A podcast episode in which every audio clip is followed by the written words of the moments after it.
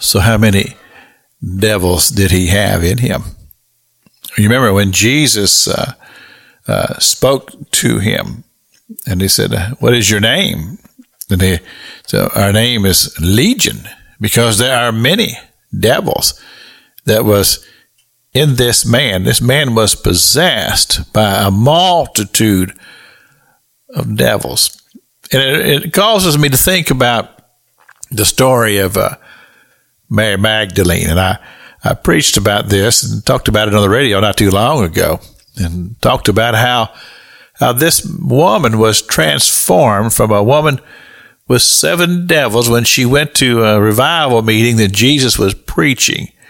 And from that point on, she was a loyal servant of Jesus Christ. She traveled with him with uh, the company of other women who were just there to, to take care of the needs of the people, to, to serve them, to feed them, to comfort them.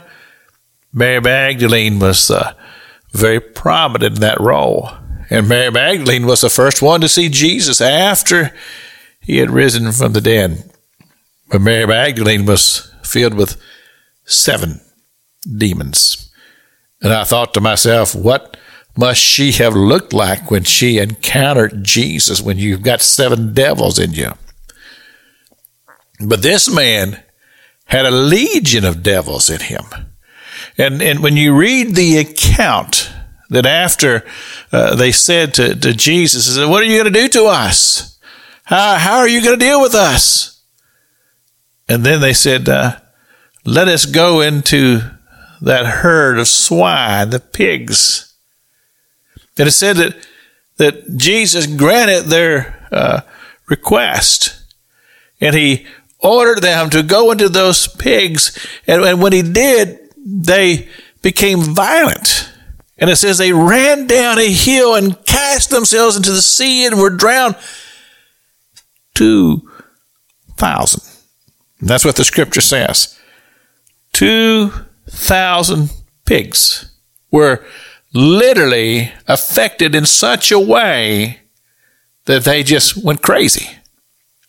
And they ran down that hill and were drowned. So if 2,000 pigs were being affected, can we make a, a leap here to say that perhaps there was 2,000 demons in this man? Well, if that were the case, you can only imagine why he behaved in such a way. Well, let's consider this. Any average person, any average Christian, if we were to encounter a man who was in, in such a state, how would we deal with that? The truth of the matter is that most of us would run and, and do our best to get away. But interesting enough, the scripture tells us that we have authority over such things. Now, I know that's hard to imagine.